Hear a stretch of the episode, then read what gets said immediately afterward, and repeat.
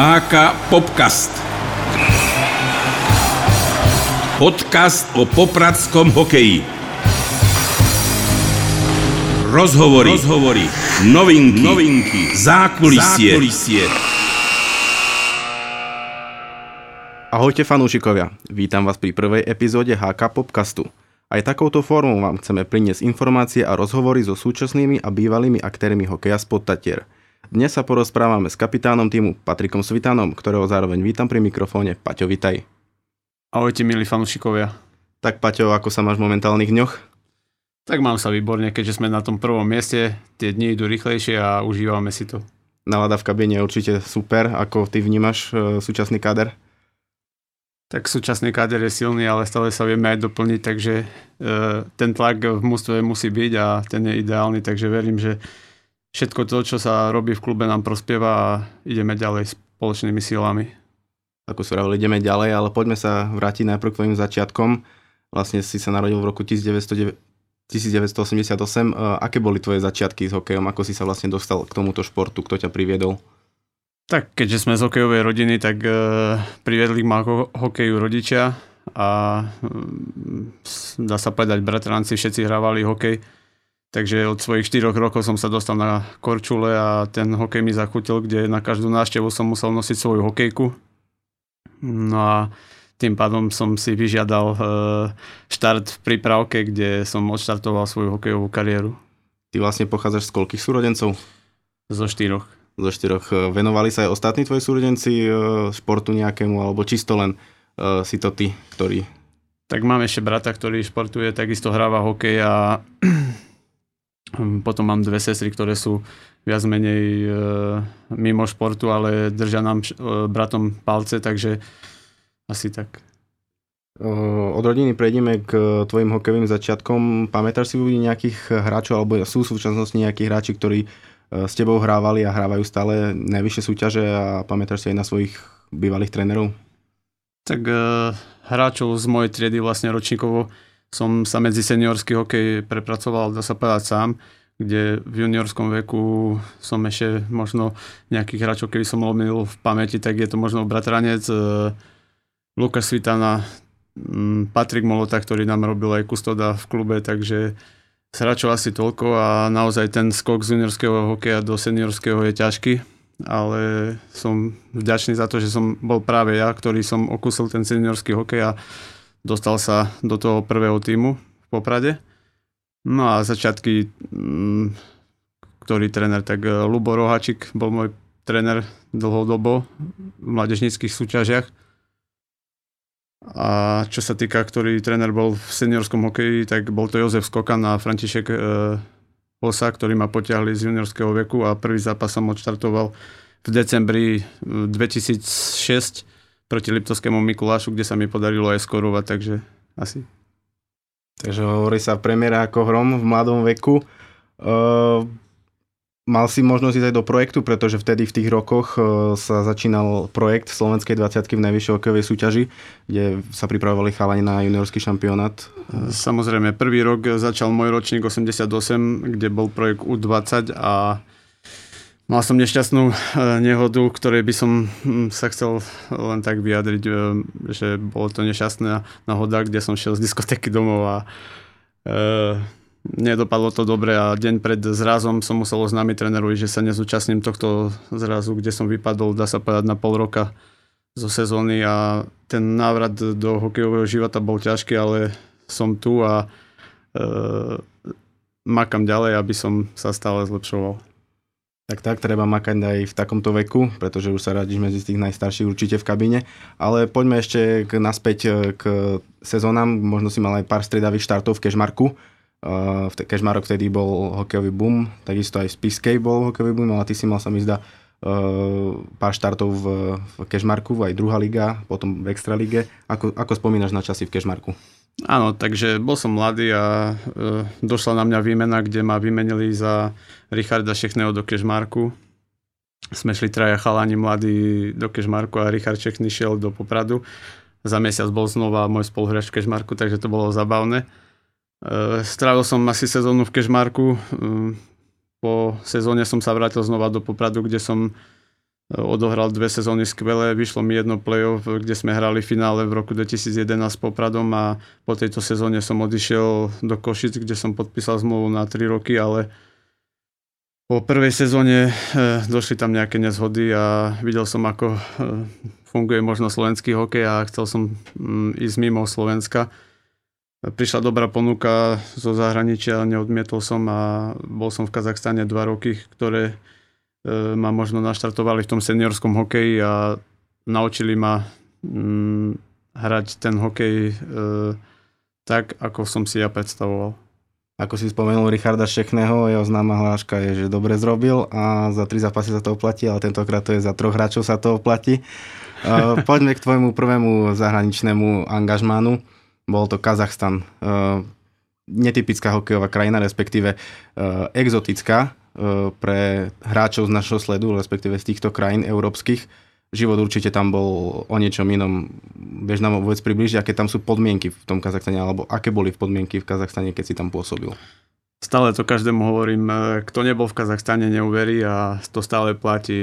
Ja keď som mal ísť do Kazachstanu, stretol som sa s chlapcami, ktorí tam boli slovenskí a boli sme na káve a začali mi rozprávať, že Páčo, neuveríš, ale tam sa deje toto, tam je toto, takto tam vyzerá tie cesty sú hrozné.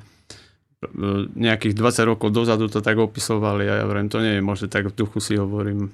No a predsa prišiel som tam a naozaj to tak bolo a mm, Dva roky stravené v Kazachstane nelutujem, mám veľa e, zažitkov, spomienok, e, vedel by som aj o Kazachstane možno aj knihu napísať. No e, pomohlo mi to tak, či v mojom súkromnom živote alebo v hokejovom, takže za Kazachstan som veľmi vďačný.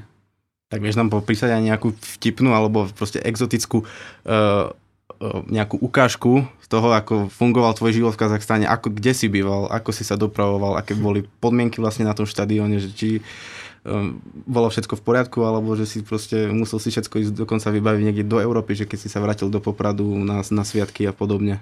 Tak samozrejme, prilet do Kazachstanu mi dal hneď prvú facku, priletel som na letisko a vyšli sme, e, dá sa povedať, na parkovisko a tie auta, tie staré lády, e, škodovky, rozbité auta bez nárazníkov, som si povedal, preboha to, kde som prišiel.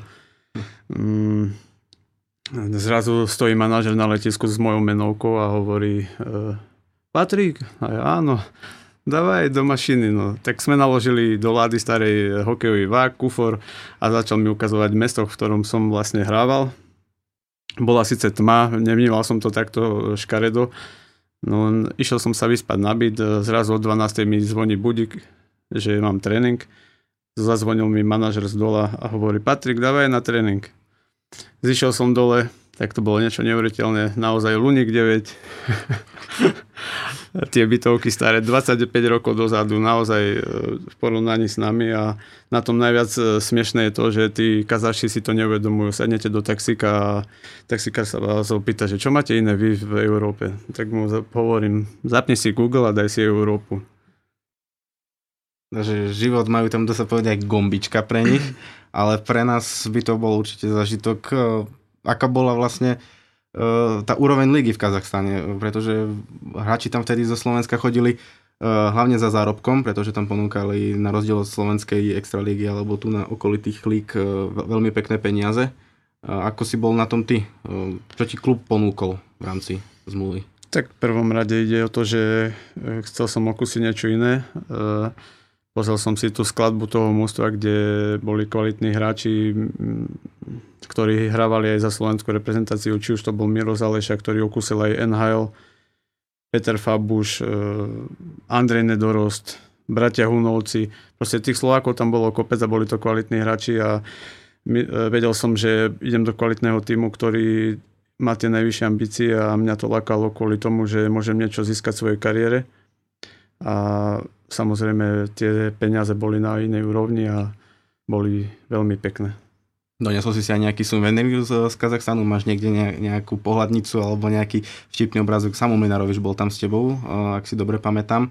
Máš aj s ním nejakú vtipnú príhodu, neviem, možno z nejakej cesty, alebo ako ste cestovali na zápasy v Kazachstane? Tak e, tým, že v Kazachstane sú stepy a e, tie cesty nie sú ideálne, tak tie cesty boli naozaj zaujímavé celých 6 hodín napríklad z nášho mesta do Astany nás triaslo v autobuse a sme nevedeli, či ideme na traktore alebo na autobuse. Jak e, pongové loptičky v loterii. Asi tak. No a so samom som vlastne býval aj jednu sezónu na byte a tých zažitkov máme naozaj kopec a myslím si, že sú aj e, zážitky, ktoré na spoločne to priateľstvo stále máme medzi sebou neskutočné, takže verím, že ten Kazachstan nám dal do života spoločného veľa. Dobre, nasledovala Anna Páza v Polsku, taktiež e, netypická hokejová krajina, ale presťahoval si sa o 200 km vyššie e, z Popradu do, do Krakova. Život v Krakove musel byť určite super, veľké mesto. Krakov je známy tým, že má veľa, veľké množstvo fanúšikov. Ako sa ti žilo a hralo v Krakove? Tak v prvom rade, prečo som šiel do Krakova, tak e, bol to, že moja manželka skončila školu a chceli sme si založiť e, rodinu a na diálku to samozrejme nešlo. Takže uvažovali sme, kde by som mohol hrávať ďalej a prišla ponuka z Krakova, kde hovorí, že je to nejakých 150 km od domu. A je to krásne mesto, e, nevedel som takisto nič o polskom hokeji, ale jednalo sa mi v tom momente o podmienky, ktoré dávali. E, takisto mali zaujímavý káder a tiež som tam videl toho vidinu toho zisku titulu v Polsku, tak e, samozrejme som kvitoval tú ponuku a sme to zobrali. Takže sme aj vďační za ten Krakov a mm, strávil som tam pekné dva roky, takisto sme tam e, vyhrali titul majstra Polska, e, hrali sme Ligu majstrov, takže aj Krakov mi dal niečo do hokejového života. Uh-huh. A aké to bolo vlastne, keď s tebou klub Krakov ukončil spoluprácu? ako si to prijal, alebo e, čo, sa, čo tomu predchádzalo, čo sa vlastne tam stalo? Tak e, s tým, že ten klub mal vlastne vysoké nároky, e, chcel byť stále na tých prvých priečkach, čo sa nám stále darilo a prehrali sme, dá sa povedať, jeden zápas domáci s najväčším rivalom s Tichami, domáci zápas 2-1 a po tom zápase asi sa manažer zle vyspal tak si zavolal celé mústvo na pohovor, že čo sa deje. No a mm, Poliaci odchádzali od neho vysmiatí od duchu a guchu, že nič, že proste mm, že len čo je v šatni, že ako to je možné, že sme prehrali a takéto otázky. No a prišli vlastne cudzinci, importi, no a začali nás rezať z platov dole, že 40% z platov. Takže eh, ja som bol ako cudzinec posledný a ja som na to nepristúpil, takže Eh, hľadal som alternatívu čo ďalej a z okolností boli sviatky, takže toho času nebolo veľa, keďže trebalo sa pripravovať aj na tie sviatky, ale chcel som, ako hovorím, si spraviť rodinu s manželkou a vedel som, že sezóna je už rozbehnutá, ostáva nejaké 4 mesiace do ukončenia sezóny, takže chcel som eh, hrávať doma. Oslovil som pána rediteľa klubu Ľuda Jurinyho a vtedy nás trénoval vlastne v Poprade Marcel Lozimak, kde sme šli na kávu do coffee shopu a mm, dohodli sme sa vlastne na nejakých podmienkach, za ktorých by som vedel ostať doma v Poprade a e, dohoda padla, všetko vyšlo ako malo a doteraz som tu. A rátal si aj s tým, že sa Poprad môže ozvať, alebo bol si v kontakte e, s Popradom počas toho pôsobenia v zahraničných e, angažmánoch? Hmm, asi nie. Prišla, dá sa povedať asi z mojej strany, že sa chcem vrátiť domov. E, dostali sa už ku mne všelijaké verzie, že som bol nechcený, alebo ma tu nechceli a niektorí hráči sa zastali, že či sú blázni, že ma nechcú zobrať domov. Takže ďakujem aj tým chalanom, ktorí stali za mnou a mm, ja som potvrdil len tú svoju kvalitu, za ktorú teraz som odmenený. Tak si odmenený kapitánskym cečkom, hráš v Poprade, darí sa celému mužstvu. E, ty, keď si prišiel do Popradu, mužstvo nebolo v ideálnych podmienkach, e, nenachádzalo sa na tých vrchných priečkách, ako je tomu teraz. Aká bola vtedy atmosféra v tom týme? Ako si ty vnímal to nové mužstvo, dá sa povedať pre teba, pretože je to nový poprad, nie je to poprad eh, z tých predchádzajúcich rokov, ale čo sa zmenilo? Aké boli tvoje prvé dojmy, keď si sa vrátil do popradskej kabiny? Tak samozrejme, ja som si chcel užiť e, ten slovenský hokej, lebo dlho som nehral vlastne na Slovensku ani doma. E, okolie, tabulku a ľudí som vlastne nevnímal a sústredil som sa na seba, kde som chcel odviesť čo najlepšiu robotu za ten klub. To sa mi podarilo.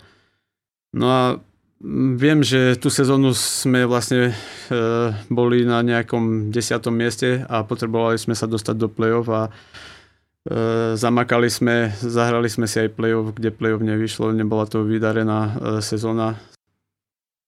No a vlastne po sezóne mm, si sa katapultoval, alebo dostal si pozvanku do repre, reprezentácie.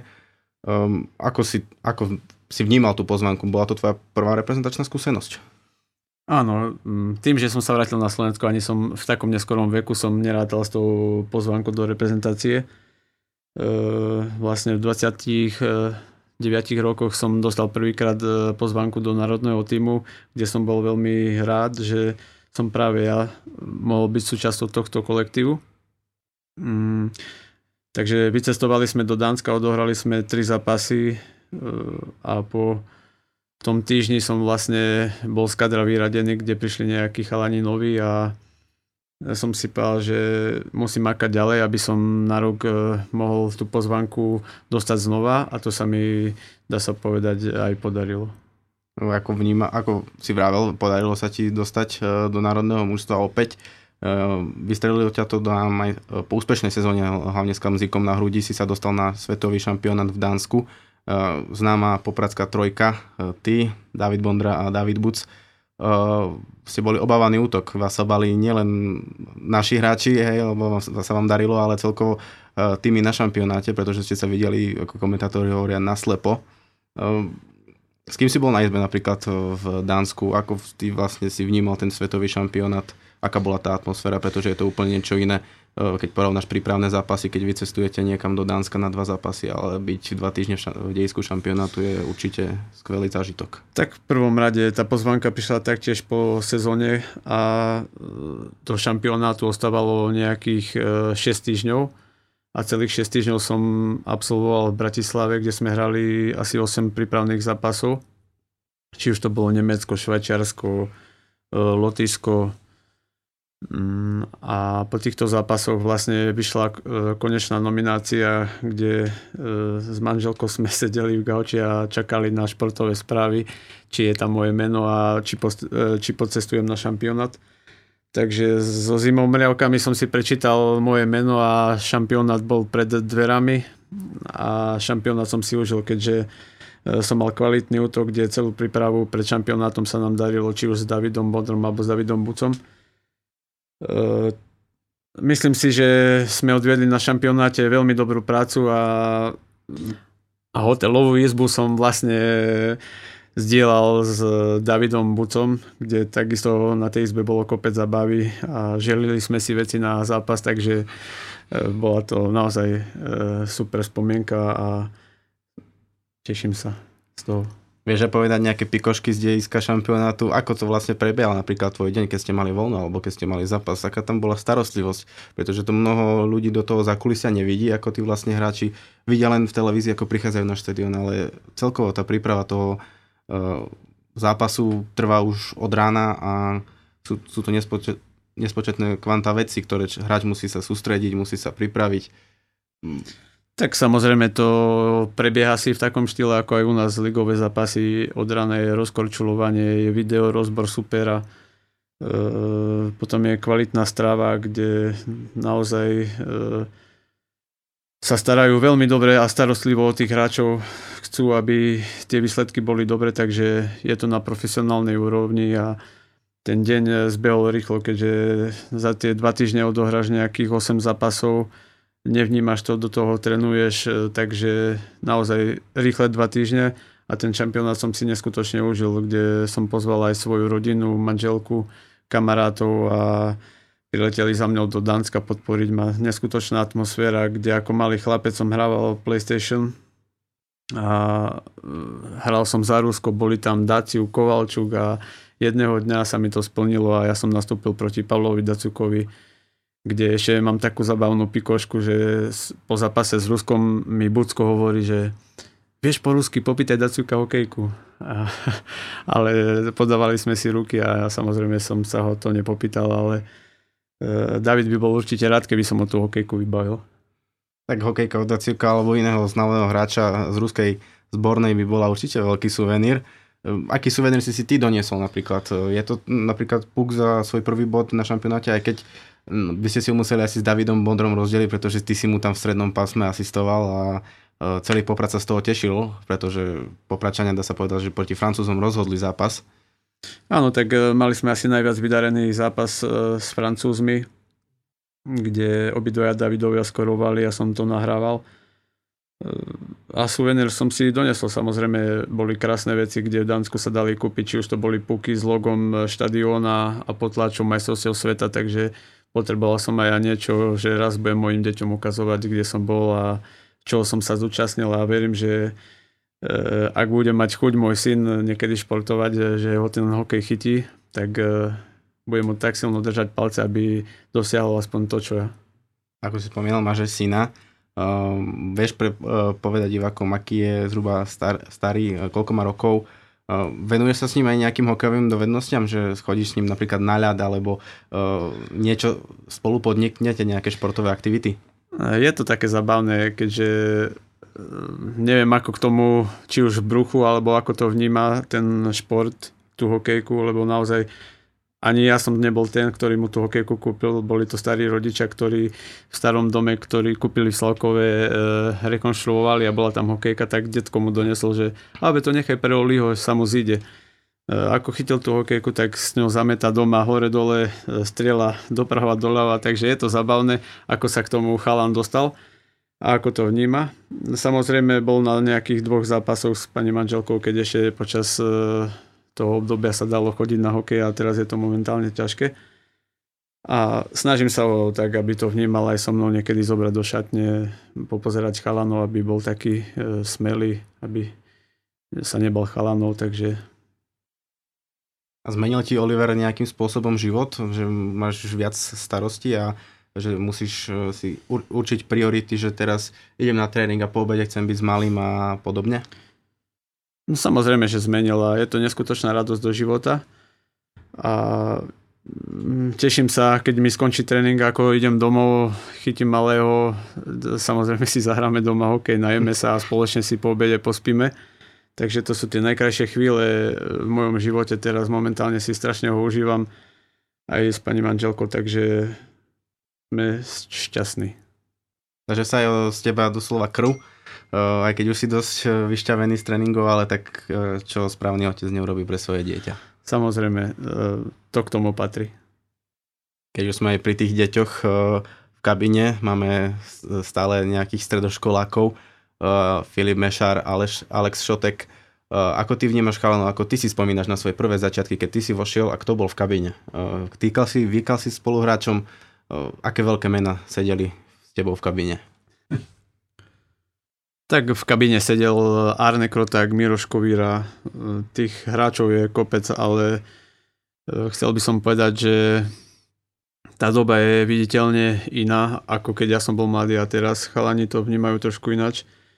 Ja ako malý chlapec som stále sa snažil kolo tých veľkých hráčov v Poprade chodiť a popod mirové oči, aby som sa len vedel pozdraviť dobrý deň Ujo a dnes človek príde na štadión, e, ide do šatne a chalani stoja pri automate, kde si kupujú sladkosti alebo kávu a sa tvária, ako keby nejaký vzduch prešiel. Takže to niekedy tak zamrzí, ale tá doba je naozaj iná a človek to tak uh, už bere s nadhľadom. A čo sa týka tých chalanov našich v šatni, tak samozrejme uh, majú to ťažké, máme silný kader, ale sú to skromní chlapci, pracovití, či už uh, Filip alebo Alex, takže majú pred sebou e, slubnú kariéru a už je len na nich, ako ju chytia za si a ako sa s tým tlakom všetkým budú vedieť popasovať. Poďme k uh, súčasnej kabíne, uh, aktuálnemu ročníku. Vieš nám povedať nejaké pikošky z, z prostredia, čo zavyžívaš dennodenne, pretože to musí byť neskutočná sranda. Každý deň sa niečo nové dovlečie, vždy je sa o čom porozprávať. Možno nejaký nástrel toho, že kto je najväčší puntičkar, čo sa týka rituálu, alebo ty máš, máš, máš osobne nejaký rituál, s čím začínaš, alebo čo musíš zrobiť pred tréningom, pred zápasom, po zápase a tak ďalej. Tak e, v tej hokejovej šatni je kopec randy, samozrejme každým dňom sú nejaké nové hlašky vyťahované. E, sú to doberáčky, či už na manželky, alebo na priateľky, alebo na rodinu, takže je to taký, e, taký zvláštny humor toho hokejového života, ale to k tomu patrí a tie doberáčky sú niekedy aj vyhrotené, ale stále je to v rámci srandy, samozrejme. A keď sa vrátime k tým rituálom, ja to osobne neberiem ako rituál, ale stále sa rovnako obliekam si, nazúvam pravú korčulu, pravú viažem. Ale keď e, sa tak rozhľadnem po šatni, či niekto niečo má podobné, je mi to ťažko povedať, lebo je tých chalanov 25 a nesnažím sa niekoho, na niekoho sa zamerať a sledovať ho, čo má stále rovnaké v úmysle robiť pred zápasom. Poďme teraz e, k tvojmu kapitánskému cečku. Uh, si kapitánom Popradu, prevez, prevzal si to po Štefanovi Fabianovi, ktorý tu tiež odohral skvelé sezóny. Týmto by sme ho chceli tiež pozdraviť.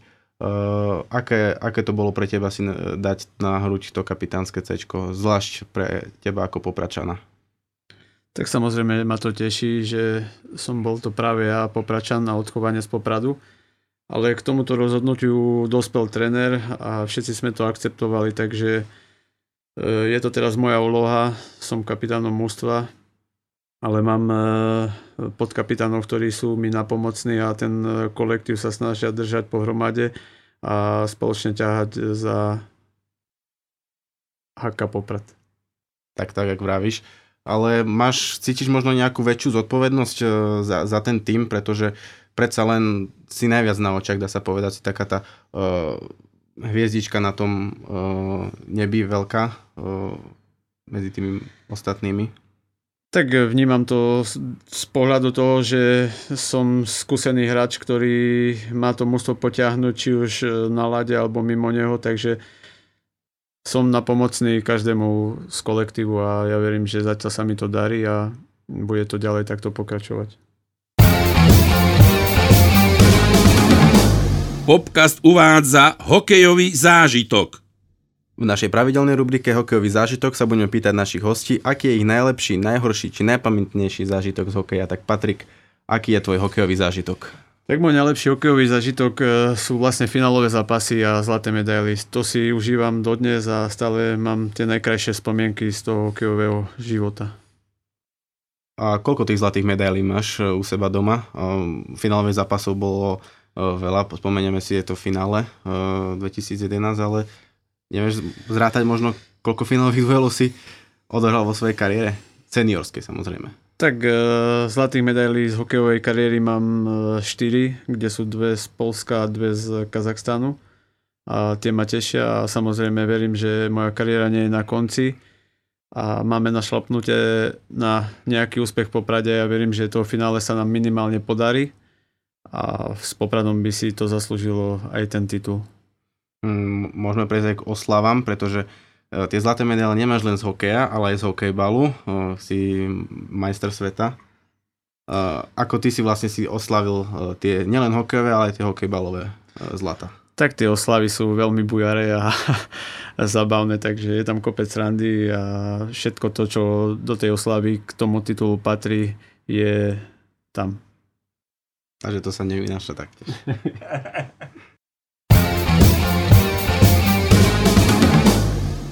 Sme na konci nášho prvého HK podcastu. Mojím dnešným hostom bol Paťo Svitana. Paťo, ďakujeme. Ďakujem aj ja. A ďakujeme aj vám všetkým za priazeň a do počutia čo skoro v ďalších dieloch. Čaute. Ahojte kamzici.